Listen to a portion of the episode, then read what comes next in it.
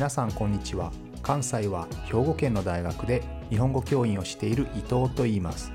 このプログラムでは日本語を学習中の皆さんに毎週1つか2つニュースを選んでその中に出てくる言葉や日本の文化社会歴史に関わることをお話しします。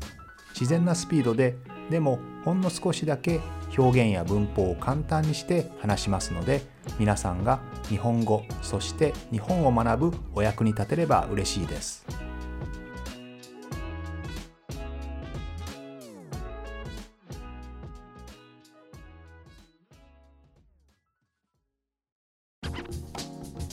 では2つ目のニュース。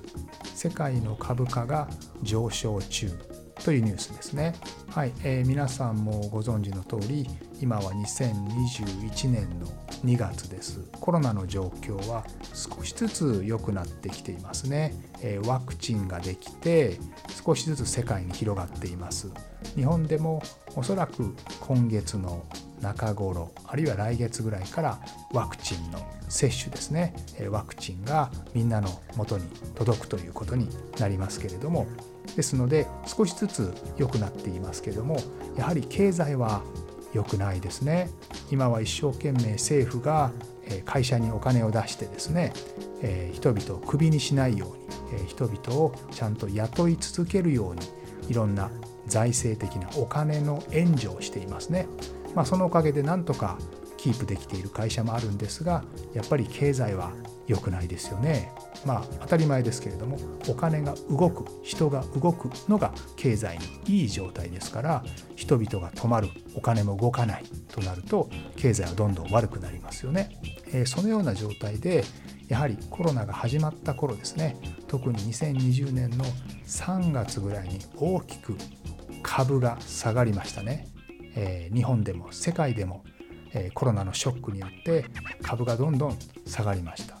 でも今はですねその経済の状態があまり良くならないままずっと悪いままなのに世界の株はどんどん上がってますね。株の値段はどんどん上がっています。特に有名なのは例えばテスラの株ですね。テスラアメリカの自動車会社ですよね。テスラの株は今までで一番高いんですよね、えー、トヨタも抜いてですねすごく高いですよね。えー、テスラの社長のイーロン・マスクは世界で一番お金持ちになったと言われていますね。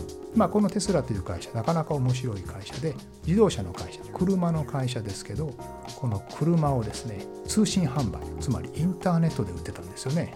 すごいですよね。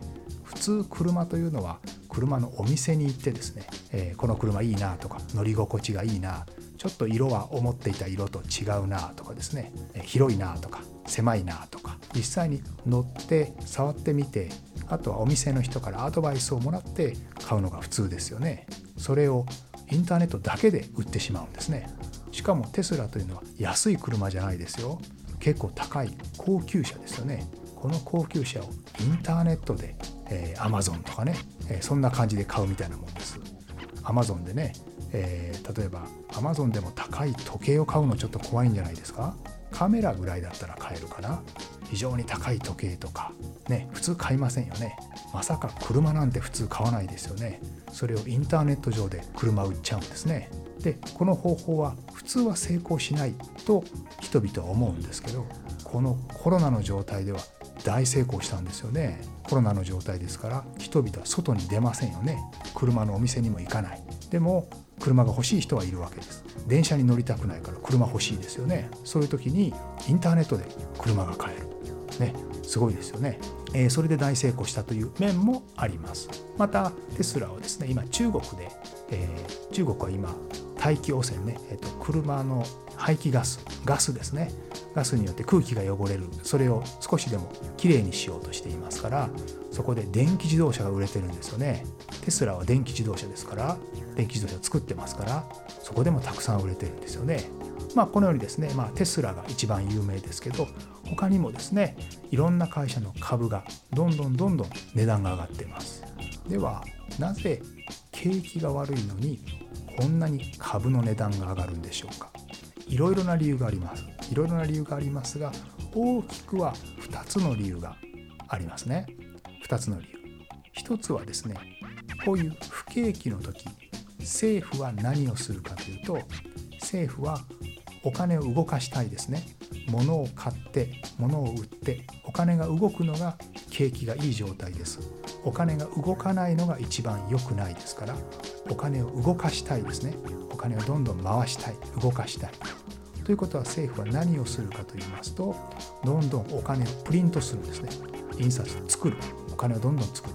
でそのお金で何をするかというと国債国の借金を買うんですね。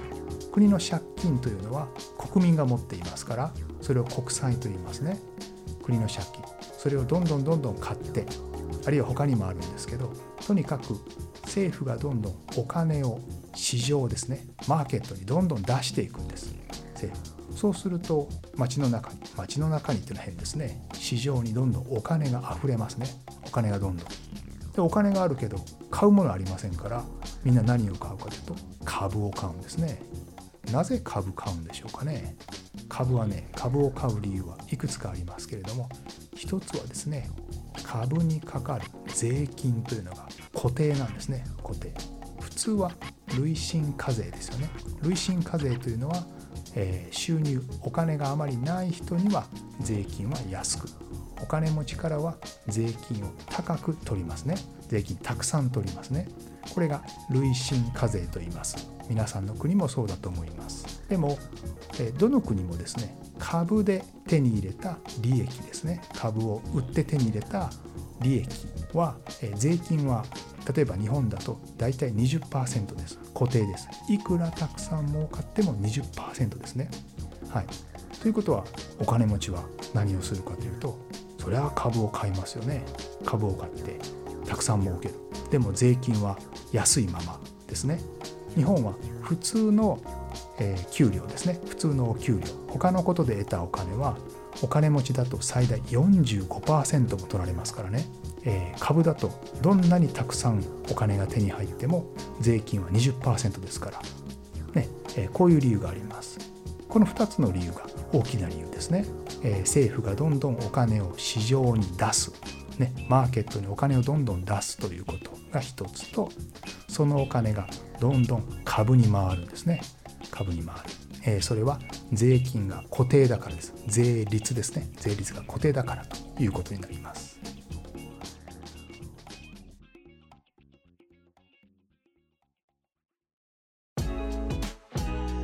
皆さんこんにちは。関西は兵庫県の大学で日本語教員をしている伊藤と言います。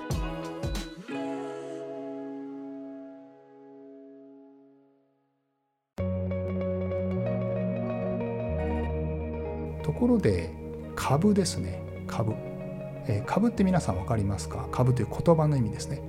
株というのは、えー、木を切った後ですね。木ですよね。木。緑の緑と茶色の木ですよ。森の木ね。木を切った後に、えー、残っているもの。木を切った後に上がなくなりますね。大きな木を切ったらそれの木が倒れてその下に残りますよね。この部分を切り株と言います。株ですね。えー、残ってる部分地面に残ってる部分です。地面の下には長い根があっていろいろ残ってますよね。でそれはずっと残るんです。木を切った後もずっと残るのでこのずっと残るそういう意味からですね、えー、人々の例えば身分とか自分の財産とか仕事とかがずっと続くことずっと続くことを、えー、株に似てますよね株に似てますのでえー、そういう自分の身分とか資産とかお金ね自分が持ってるお金とか仕事とかがずっと続くものをこう株というふうに呼ぶようになったんですね。でそれが例えば、えー、そうですね。皆さんが例えば着物を売ってるとしますね。そうするとその着物を売っている、まあ、お店。でそのお母さんが売っていてお母さんとお父さんが売っていてその息子も着物を売る。でその孫も売る。ひ孫も売るという形でずっとそのお金持ちのままですね。着物を売ってお金持ちのまま。まあるで切り株のようにずっと残るんですね。でこういうずっと残るものを株というんですけどもこの人たちは集まるんですよね。つまり私は A という着物のお店をやってます。で隣の町には B という、えー、着物を売ってるお店があります。ね、そうすると A と B で情報を交換したりとか、ね、あなたのとここれいくらで売ってるの？私のとこいくらよ。じゃあ2人で値段を上げましょうとか下げましょうとかそういうことをするんですよね。えこうやって仲間ができていく。このどんどんできていく仲間のことを株仲間というんですね。株仲間。ね。えー、包丁を作っている人の株仲間着物を売っている人の株仲間とかね、えー、こんな形で仲間ができます。で、えー、仲間がたくさん増えると強くなりますよね強くなる。でグループを作って、えみんながお金を出してですねみんながお金を出して自分たちを守ろうとします。え着物屋さんがたくさん集まる包丁ナイフを作っているお店がたくさん集まって、えグループを作ります、ね、グループを作って自分たちのグループ自分たちの利益を守ろうとする、えこういうのが株仲間というんですけれども当然その中にも強い人と弱い人がいますね、まあ、強い人弱い人というか、えー、お金をたくさん出す仲間とそうじゃない仲間というのがいます。みんなでお金を出してね。例えば A さんが1万円出して B さんが6,000円出して C さんが2,000円出すという形でですねみんながこう違うお金を出すわけです。でみんなで着物を売る。でお金が儲かりますよね。お金が儲かったら当然その儲かったお金の、何パーセントがそこに行くかということですけど何パーセントというのをもともとお金を出した人ですねお金を出した人例えばあなたは1万円出したから10%ネットあなたは5000円出したから、えー、その半分で5%の利益がいきますよとこういうのを株式というんですね株式ですね。このようにですねたくさん出した人たくさん最初にお金を出した人にたくさんお金が返ってくる、え、こういうことを株式というふうに呼ぶんですけれどもこの株式というのを最初に利用してですね株式会社を作った、ねえ、最初の株式会社何か分かりますか？これ有名な東インド会社ですね。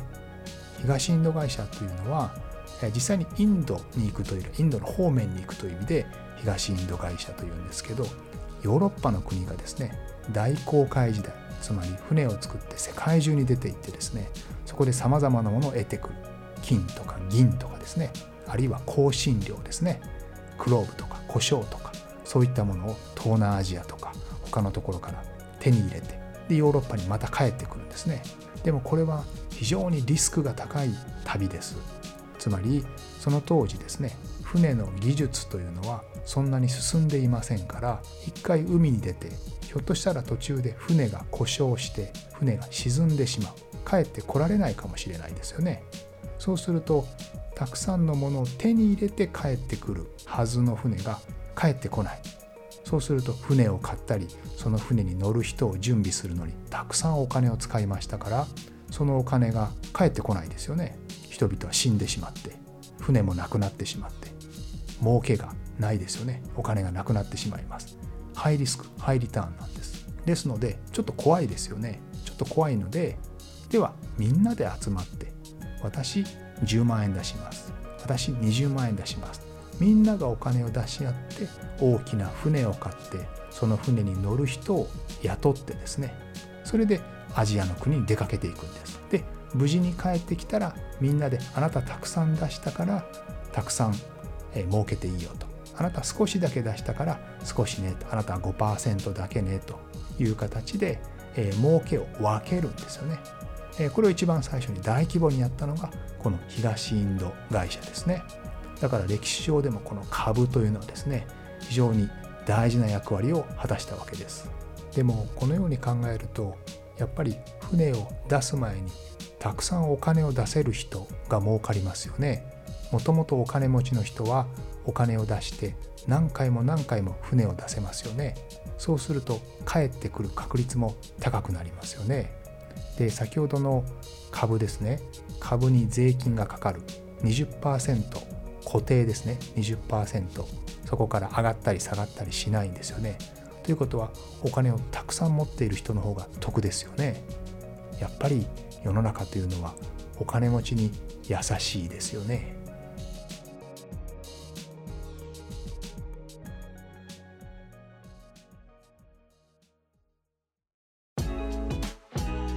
皆さんこんにちは関西は兵庫県の大学で日本語教員をしている伊藤と言います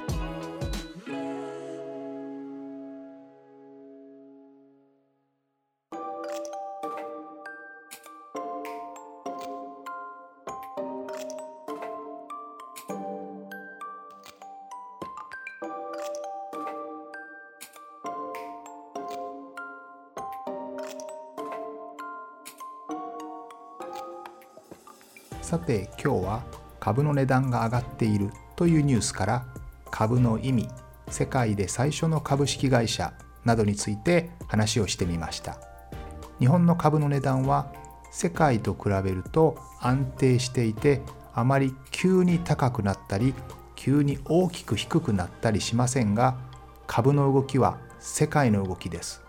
時々日本の株の値段を見てみるといい経済社会の勉強になりますよ。日本の株は100株まとめて買わなければいけないので最初に少しまとまったお金が必要ですけどね。では今日はここまで。また聞いてくれると嬉しいです。